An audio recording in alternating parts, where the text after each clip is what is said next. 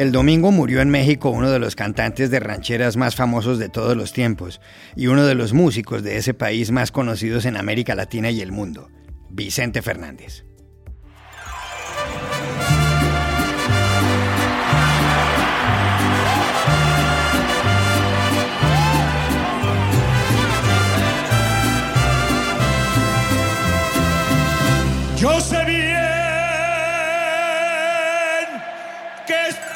Afuera, pero el día que muera, sé que tendrán que llorar.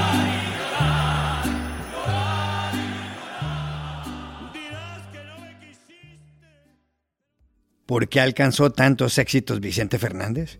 ¿Qué significó para México? Hablamos con Olga Warnat, autora de su biografía no autorizada, y con el periodista mexicano José Jaime Hernández. Un informe auspiciado por las Naciones Unidas y por la Alcaldía de Bogotá concluyó ayer que la policía colombiana es la responsable de la muerte de 11 manifestantes durante las protestas de septiembre del año pasado. ¿Puede eso tener consecuencias en Estados Unidos? Hablamos con Samantha Schmidt, la corresponsal de The Washington Post. Escándalo en una ciudad de Sicilia porque un obispo dijo a un grupo de niños que Santa Claus no existe y que su traje rojo es un invento comercial de Coca-Cola. Ante la indignación de los padres de familia, la diócesis dio marcha atrás, pero la rabia sigue. Hoy, toda la historia. Hola, bienvenidos a El Washington Post. Soy Juan Carlos Iragorri, desde Madrid. Soy Dori Toribio, desde Washington, D.C. Soy Jorge Espinosa, desde Bogotá. Es martes 14 de diciembre y esto es todo lo que usted debería saber hoy.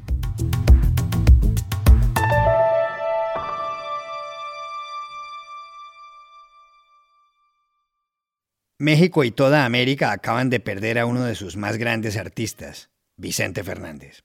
El legendario cantante de rancheras murió el domingo, a sus 81 años, como consecuencia de una caída que sufrió hace pocos días. Fernández, también conocido como el Chente o el Charro de Huentitán, fue uno de los cantantes más queridos por los mexicanos, tanto que algunos comparan su importancia con lo que significó para los estadounidenses Elvis Presley. Dori, el Chente nació el 17 de febrero de 1940 en Huentitán el Alto, un barrio humilde de Guadalajara. Cuando era niño ordeñaba vacas. Luego la familia se fue a Tijuana, donde trabajó de albañil y de cajero de un restaurante, pero cantaba con un vozarrón que fascinaba. En los años 60, especialmente tras la muerte de Javier Solís en 1966, Vicente Fernández se convirtió en el heredero de esa saga de la cual también formaron parte José Alfredo Jiménez, Pedro Infante y Jorge Negrete. Vicente Fernández vendió más de 65 millones de discos, recibió ocho veces el Grammy Latino y participó en numerosas películas. Su muerte ha sido lamentada por presidentes como Andrés Manuel López Obrador de México y Joe Biden de Estados Unidos, para quien la música del mundo ha perdido un icono. También lamentaron su muerte artistas como Marc Anthony, Ricardo Montaner, Alejandro Sanz o Ricky Martin, pero él lo que más apreciaba era cuánto lo quería la gente. Lo dejó claro antes de cantar Volver, Volver, uno de sus éxitos en la Monumental de México en 1984. Quisiera conocer un solo artista que independientemente tener la suerte de haber nacido en este país, que ustedes lo quieran como me quieren a mí, que cuantas veces tengo la oportunidad de estar frente a ustedes me hacen sentirme no como un artista, sino como un familiar. Yo quisiera conocer también un solo artista que después de salir a un escenario como este tan imponente, de recibir su cariño, de sentir sus aplausos, no le quedaran ganas de volver, volver, volver.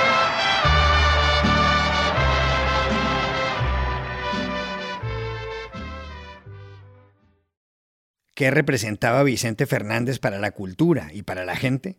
Se lo preguntamos inicialmente en Ciudad de México a la escritora argentina Olga Warnat, autora de El Rey, la biografía no autorizada del cantante. Primero voy a explicar por qué quiero explicarte, déjame explicarte por qué yo, una argentina, escribiendo sobre un ídolo mexicano como Vicente Fernández. Yo me crié, mi niñez estuvo poblada de rancheras y boleros, mi madre era costurera y las noches de mi infancia era escucharla a mi mamá susurrar las canciones de Javier Solís, Pedro Infante, Jorge Negrete y el gran Vicente Fernández. Y es más, mi madre, cuando murió en el 2012, me pidió que le llevara un CD a la habitación donde estaba de Vicente Fernández, porque quería volver a escuchar sus rancheras y murió escuchándolo. Estos es un poco los antecedentes de, este, de esta biografía de Vicente Fernández que yo escribí. ¿Por qué meterme en la vida de un ídolo fue difícil, el gran desafío. Y puedo decirte que me pareció fascinante este viaje. Vicente Fernández se hizo solo, pero tenía una gran estrella que lo iluminaba, tenía varias cosas. Tenía carisma, tenía talento, tenía una voz extraordinaria y además de eso conectaba con la gente de inmediato. ¿Por qué? Porque él había pasado miseria, había pasado tragedias personales muy duras, había vivido lo que la gente vivía y les hablaba en el mismo idioma. Podía cantar a capela, tenía un gran manejo del escenario, las mujeres enloquecían, era mujeriego, parrendero y jugador. Y eso enardecían las multitudes. Las mujeres le tiraban lanzaban al escenario su ropa interior. A ese punto llegaba Vicente Fernández. De grande ya, hasta que se despidió de los escenarios. Y se fue el último rey. No volverá a ver, por lo menos yo no creo que lo vuelva a ver, que vuelva a ver otro parecido. Y con él se acaba la época de oro de la música mexicana. Y también le preguntamos por el significado de Vicente Fernández a José Jaime Hernández, periodista del diario mexicano La Jornada. Efectivamente ha muerto Vicente Fernández, un ídolo de millones de mexicanos, pero sospecho un ídolo de millones de latinoamericanos, de gente que vio cómo se encumbró poco a poco aquí en México a golpe de rancheras y a golpe de escenas con tequila en las películas tan famosas ya de este gran artista mexicano. Eh, habría que decir que Vicente Fernández fue capaz de conectar a los más humildes con los más ricos porque las canciones de Vicente Fernández se escuchaban lo mismo en los palacetes de los más ricos, eh, y, pero también en las chozas más humildes de la República Mexicana.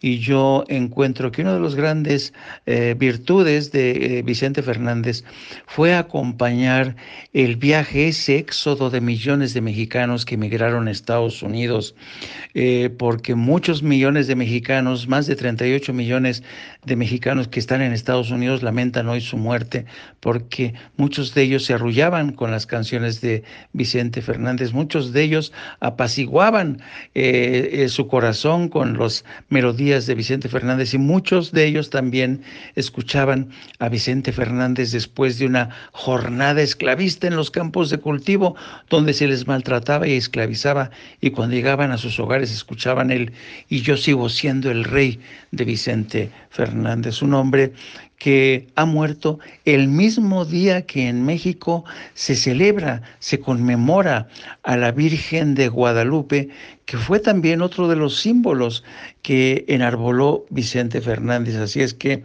ha muerto en el día en que se le rendía este homenaje a la patrona de México y ha sido la muerte del propio Vicente Fernández quien ha marcado un capítulo eh, muy interesante para millones de mexicanos, eh, para millones de gentes en todo el mundo que, escucharon su música, que lloraron con su música, que se emborracharon con su música. Yo fui testigo mientras fue corresponsal en Estados Unidos durante largos recorridos que hacía por distintas partes de la frontera o el interior del país, cómo nuestros migrantes se refugiaban en las canciones de Vicente Fernández mientras abrazaban la imagen de la Virgen de Guadalupe. Así es que se va uno de los grandes, eh, un hombre con una biografía de luces y sombras, pero indiscutiblemente uno de los mejores artistas que ha tenido México.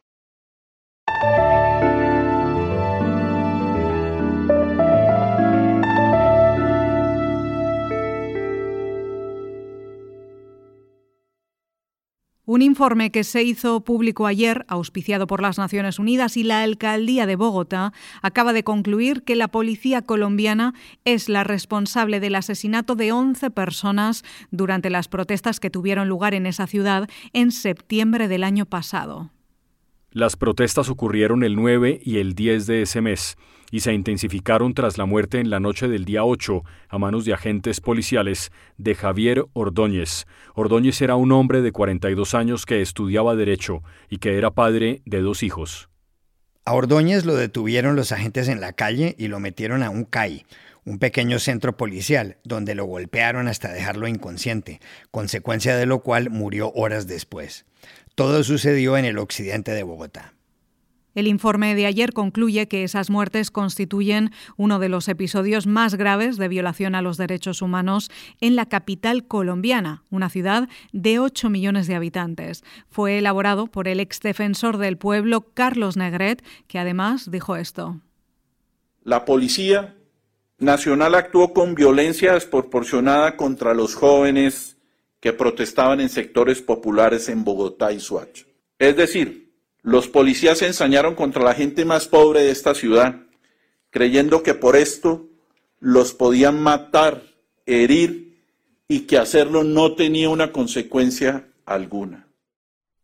El informe describe lo ocurrido el 9 y el 10 de septiembre del año pasado aquí en Bogotá como una masacre policial y señala que 75 personas se resultaron heridas durante las protestas, algunas de las cuales no fueron pacíficas.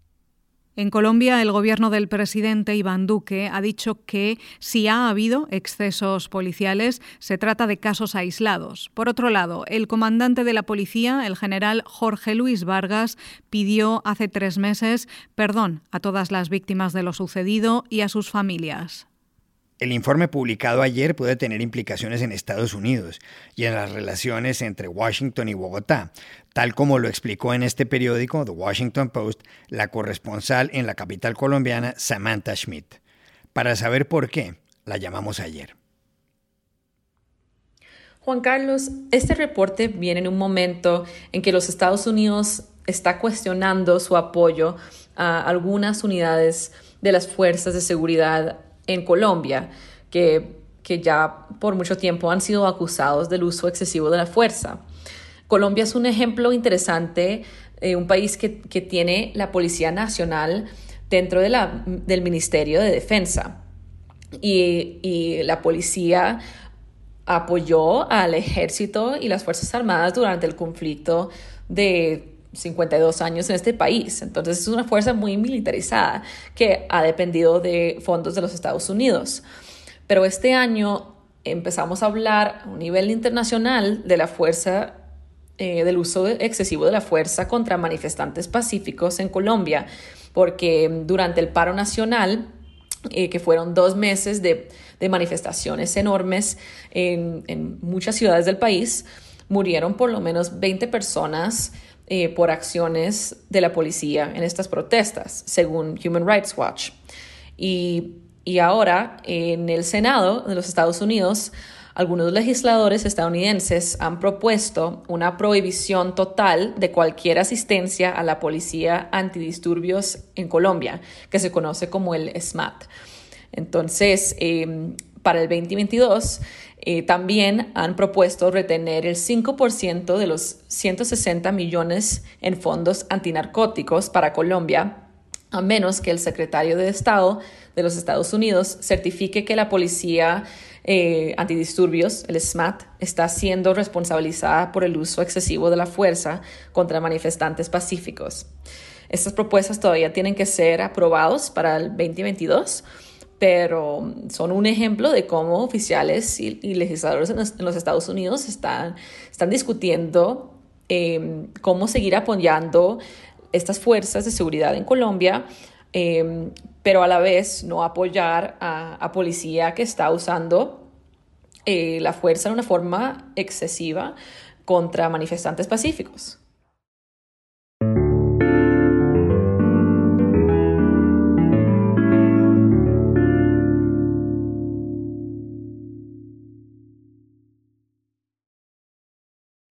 Faltan 10 días para la Navidad y en Sicilia, en Italia, acaba de surgir una polémica de marca mayor que tiene que ver con Santa Claus o Papá Noel. Sucedió en la ciudad de Noto a causa de una charla del obispo Antonio Stagliano con varios niños.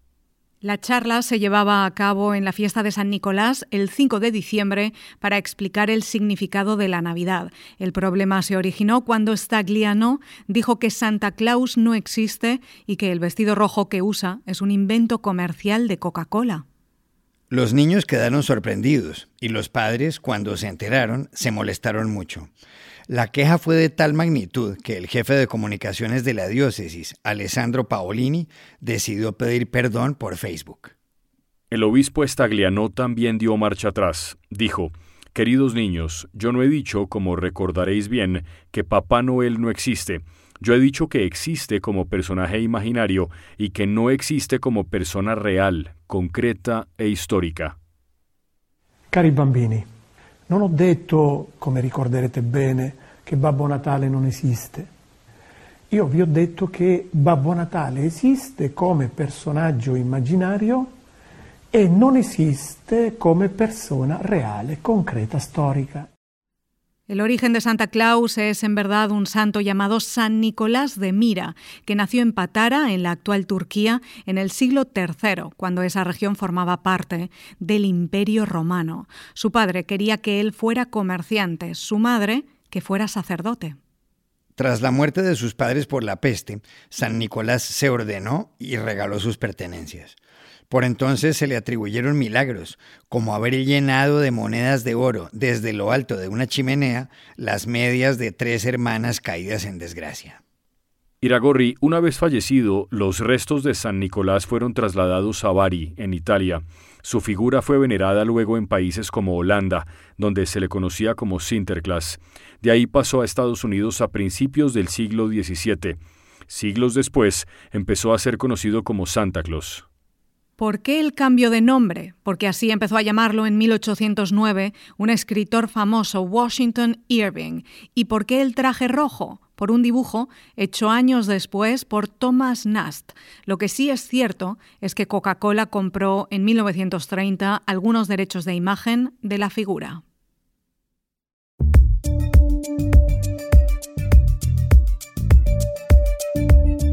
Y estas son otras cosas que usted también debería saber hoy.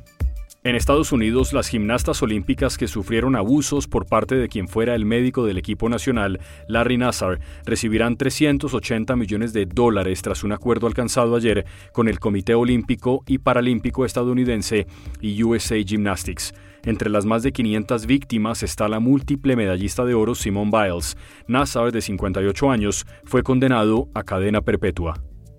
Al menos 88 muertos hubo en Estados Unidos el fin de semana como consecuencia de más de 30 tornados en Illinois, Arkansas, Missouri, Mississippi, Tennessee y Kentucky, que sufrió la mayor devastación. El gobernador de ese estado, Andy Beshear, dijo ayer, me gustaría entender por qué hemos sido golpeados por la pandemia, una tormenta de hielo histórica, inundaciones y ahora el peor tornado de nuestra historia, todo en 19 meses.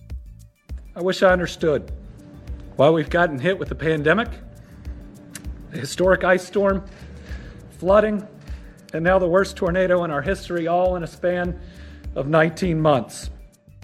El presidente Joe Biden visitará Kentucky el miércoles y ha declarado zona de desastre mayor esa región.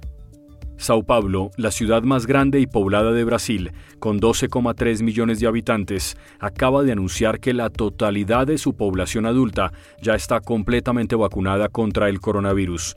En marzo, durante el momento más difícil de la pandemia, las unidades de cuidados intensivos de la ciudad tenían una ocupación superior al 90%.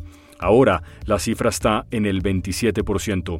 Sao Paulo, que contabiliza casi 40.000 muertos por coronavirus, actualmente reporta en promedio 13 fallecidos diarios. Y aquí termina el episodio de hoy de El Washington Post, El Guapo. En la producción estuvo Cecilia Favela. Por favor, cuídense mucho. Y pueden suscribirse a nuestro podcast en nuestro sitio web, elwashingtonpost.com, seguirnos en nuestra cuenta de Twitter, arroba el post, y también nos encontrarán en Facebook, buscando el Post Podcast. Chao, hasta la próxima.